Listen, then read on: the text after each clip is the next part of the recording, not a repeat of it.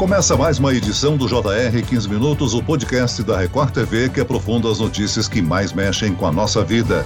O Brasil já vacinou mais de 20% da população com a segunda dose ou dose única. Com o avanço das variantes do coronavírus, já se discute um reforço na imunização. Em outra frente, o Butantan testa em humanos uma vacina 100% brasileira. Para saber como estão as pesquisas e como será a campanha de vacinação no próximo ano, eu converso agora com o médico e diretor do Instituto Butantan, Dr. Dimas Covas. Olá, doutor. Olá, Celso. Prazer estar aqui falando com você. E aqui comigo está o repórter da Record TV, Luiz Carlos Azenha. Olá, Azenha. Oi, Celso, tudo bem? Bom, aqui em São Paulo, a campanha de vacinação já está imunizando jovens na faixa dos 20 anos. Né? Minas Gerais estão na casa dos 30 anos. De qualquer modo, terminando isso, começa a campanha para adolescentes e crianças. E antes de entrar na Butantan Vac, que é um assunto importante, doutor Dimas, eu pergunto: a produção e entrega das doses da Coronavac para essa vacinação dos mais jovens está no ritmo que o senhor esperava? Luiz, está sim, está até adiantada nesse momento, porque nós temos um contrato com o Ministério da Saúde de 100 milhões de doses, e esse contrato deveria ser encerrado até dia 30 de setembro. Tá? Na realidade, nós vamos encerrar esse contrato até 30 de agosto. Tá? Então, até 30 desse mês, estaremos entregando todas essas 100 milhões de doses. Já entregamos 65 milhões e vamos entregar aí o, os restantes né, até o final de agosto. Então, sim, estamos trabalhando é, intensamente para entregar o mais rapidamente possível esse restante aí do contrato com o Ministério. A expectativa ainda é de imunizar toda a população com duas doses esse ano, doutor, no Brasil e aqui no estado de São Paulo? Olha, Luiz, isso é fundamental. Primeira dose, ela tem um efeito, sem dúvida nenhuma, mas a imunidade ela só se completa com duas doses no caso das vacinas que necessitam de duas doses. Então, de fato, nós só vamos ter é, uma imunidade que possa resistir aí à pandemia quando nós tivermos mais de 80, 85% da população adulta do Brasil vacinada com duas doses das vacinas. Né? Isso deve acontecer, segundo aí a projeção do Ministério da Saúde, até novembro. O Ministério, com as doses que ele deve receber até o final desse ano, né? projetando eh, no que está acontecendo em termos nacionais, eh, no ritmo de vacinação, é possível que até novembro, mais de 80%, próximo de 90% da população adulta já tenha recebido duas doses. O quanto antes isso acontecer, melhor. Então tem aí uma discussão de diminuição do intervalo entre as doses, principalmente da vacina da Pfizer e da AstraZeneca, que nesse momento é de três meses, né? Então existe uma discussão no sentido de que esse intervalo seja encurtado, exatamente para permitir que esse percentual elevado é, de vacinação completa seja atingido. Principalmente agora que nós estamos aí vivenciando a introdução dessa chamada variante Delta, que é uma preocupação, sem dúvida nenhuma. Doutor Dimas, estudos com outras farmacêuticas produtoras de vacinas que são aprovadas no Brasil indicaram eficácia contra essa variante. A Coronavac, como é que nós podemos analisar? Nós podemos confiar na Coronavac para a variante Delta? Olha, nós já temos estudos feitos lá na, na, China e nós estamos conduzindo aqui também estudos ainda iniciais é, no Butantan. Agora, é importante, Celso, que mesmo que essa variante tenha se demonstrado mais agressiva, né, mais infecciosa, né, por exemplo, lá na Grã-Bretanha ou nos Estados Unidos, que nesse momento estão observando um aumento do número de casos, é, é importante dizer que esses casos têm aparecido ou em pessoas com vacinação incompleta ou em pessoas não vacinadas. Então, daí a importância de rapidamente nós terminarmos a imunização com duas doses. A melhor forma de nós resistirmos à variante, a variante Delta, é completarmos a vacinação com duas doses, principalmente na população adulta. Doutor, deixa eu fazer duas perguntas em uma. Primeiro, o, o container de testagem de variantes. Por quê? E depois, teremos uma terceira dose? Teremos a possibilidade de ter que vacinar todo ano? Como é que está isso, na visão do senhor, neste momento? Olha, uma pandemia como essa, né, é, e aí nós estamos aprendendo né, já uma experiência acumulada aí de mais de ano de pandemia, quer dizer, o que vem mudando os perfis, né, a incidência de caso, a incidência de óbitos, é exatamente o aparecimento de variantes. Então nós precisamos fazer a avaliação a todo momento de quais variantes estão circulando na, na população e de como essas variantes resistem ou não às vacinas. O Butantan iniciou desde de janeiro desse ano né, uma rede de laboratórios tá, espalhadas pelo estado de São Paulo, envolvendo universidades, envolvendo institutos, envolvendo inclusive organizações não governamentais, para fazer essa testagem, identificar né, quais variantes estão circulando. E veja, o estado de São Paulo hoje ele testa mais ou menos 10% das amostras que são positivas. Isso é mais, por exemplo, do que foi feito no Reino Unido. O Reino Unido chegou a testar 5%, 6%. Nós estamos testando aqui em torno de 10%. Como e... tem sido o resultado, doutor? A variante ainda é a gama a prevalente em São Paulo? Isso. Então, veja, semanalmente nós elaboramos um boletim e vamos observando. Né? A gama, ela teve um momento que chegou né, a mais de 95% e agora ela está decaindo e a delta começa já a aparecer. Então, a delta, é, que é uma introdução bem mais recente, já começa a ganhar números né, que são preocupantes, principalmente aqui no município de São Paulo, na região metropolitana, na região de Taubaté, né, na região da Baixada Santista. Então, é uma variante que preocupa porque ela já demonstrou em outros países né, que ela entrou e se tornou a dominante em relativamente curto espaço de tempo. Isso pode acontecer aqui, por isso que nós temos que fazer essa vigilância. E para isso, nós criamos um, um laboratório móvel né, que se desloca os municípios, tem condições de fazer os exames lá no local. Quer dizer, não há necessidade de transportar as amostras para São Paulo ou para outro é, município polo. Não, nós vamos lá, fazemos é, com uma grande capacidade né, de mais de 300 exames por dia, é, pode ser feito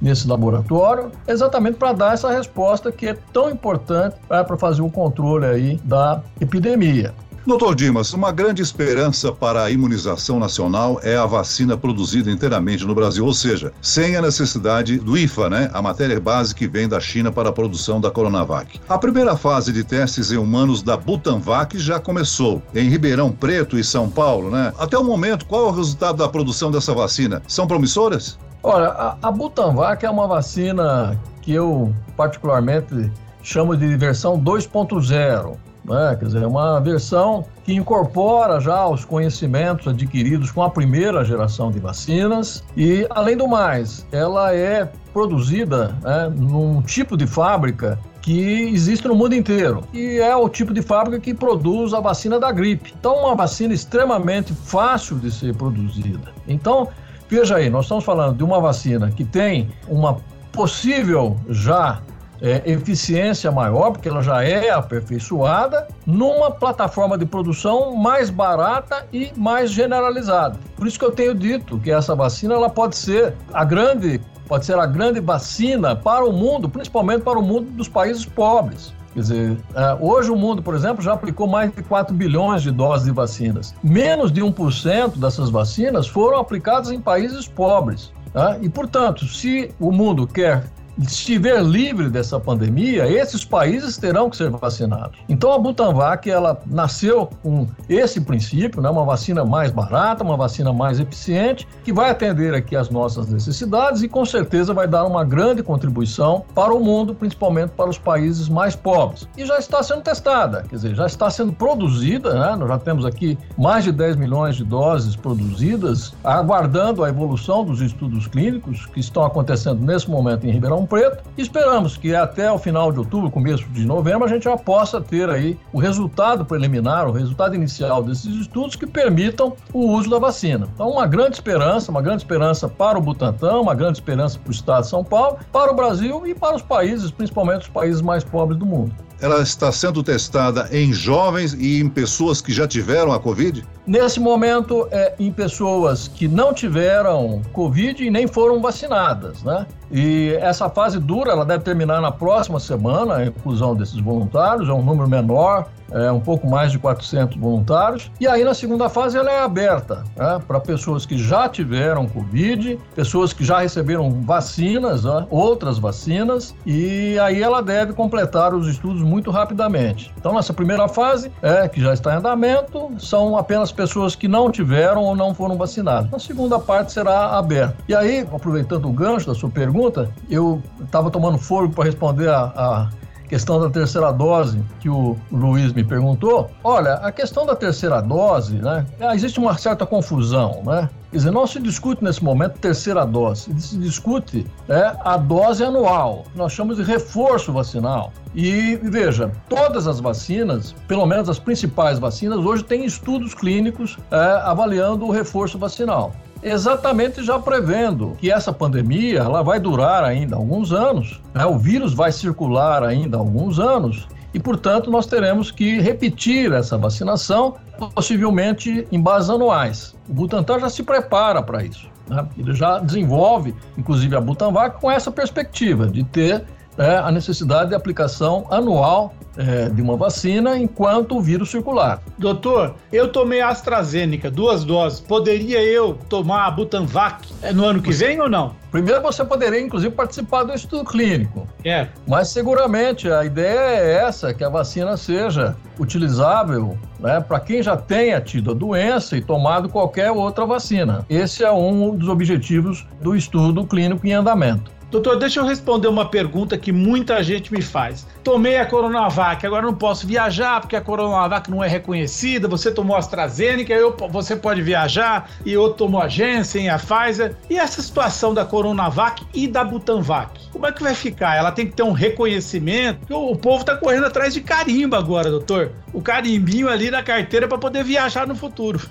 Bom, aqui nós temos também duas situações que precisam ser é, bem explicadas. Primeiro, em relação ao chamado passaporte de vacina. Alguns países já claramente definindo quais serão né, as vacinas que serão aceitas no seu passaporte. No caso da Europa, a Coronavac foi aprovada pela Organização Mundial de Saúde e que já será uma vacina é, incorporada em muitos dos países, inclusive já está sendo incorporada em muitos dos países. Recentemente, a agência europeia, né, que é o correspondente à nossa Anvisa lá da Europa, também já adiantou que fará o reconhecimento é, da Coronavac. E, portanto, os passaportes é, é, incluirão a Coronavac certamente. Uma outra questão é, é muitas, muitas vezes existe confusão, é que nesse momento existe restrição da entrada de brasileiros, vacinados ou não vacinados. Uhum. Né? Os países têm restrição e os brasileiros precisam, inclusive, fazer quarentena em alguns países e em outros é, sequer conseguem entrar. Então, são situações um pouco diferentes, ok? Doutor Dimas, aproveitando a sua presença, em março nós conversamos nesse podcast com a doutora Ana Maria Tavassi, diretora do Centro de Desenvolvimento do Butantan e responsável pelos testes de um soro com anticorpos produzidos após a injeção do coronavírus em cavalos. Esse soro poderia ser aplicado em pacientes internados com o corona? Ele está em estágio avançado, tem chance dele ser liberado em breve, doutor? O soro, sem dúvida, é para pacientes com doença, com doença é, recente, né, que começou sintoma muito recentemente e que tenham alguma comorbidade. Quer dizer, não é simplesmente você estar com é, o sintoma da doença. E nesse momento ele também está em estudo clínico. Né? Existe o Hospital do Rim aqui que vai testar esse soro em pacientes que têm problema de imunidade pessoas que foram submetidas a transplante de rim e que precisam tomar imunossupressores, quer dizer, um remédio que diminui a ação do sistema imunológico. Então, essas pessoas não resistem é, bem, do ponto de vista imunológico, à infecção.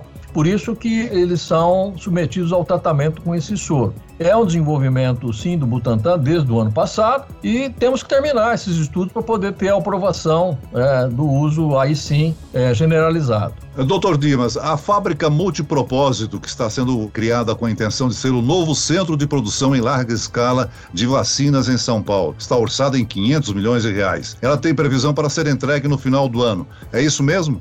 Sim, as instalações físicas estão bem adiantadas, né? Nós estamos já, já próximo de 80% de conclusão das, da, da parte civil da reforma, porque na realidade é uma reforma, e logo, logo devemos já iniciar a parte de instalação dos equipamentos. Então, nós prevemos para o primeiro semestre do ano que vem a produção é, de vacinas, né? Você mesmo é, disse, uma, uma, uma, fábrica multipropósito, mas que começará produzindo a Coronavac. A primeira vacina que será produzida nessa planta será a Coronavac. Isso esperamos para o primeiro semestre do ano que vem.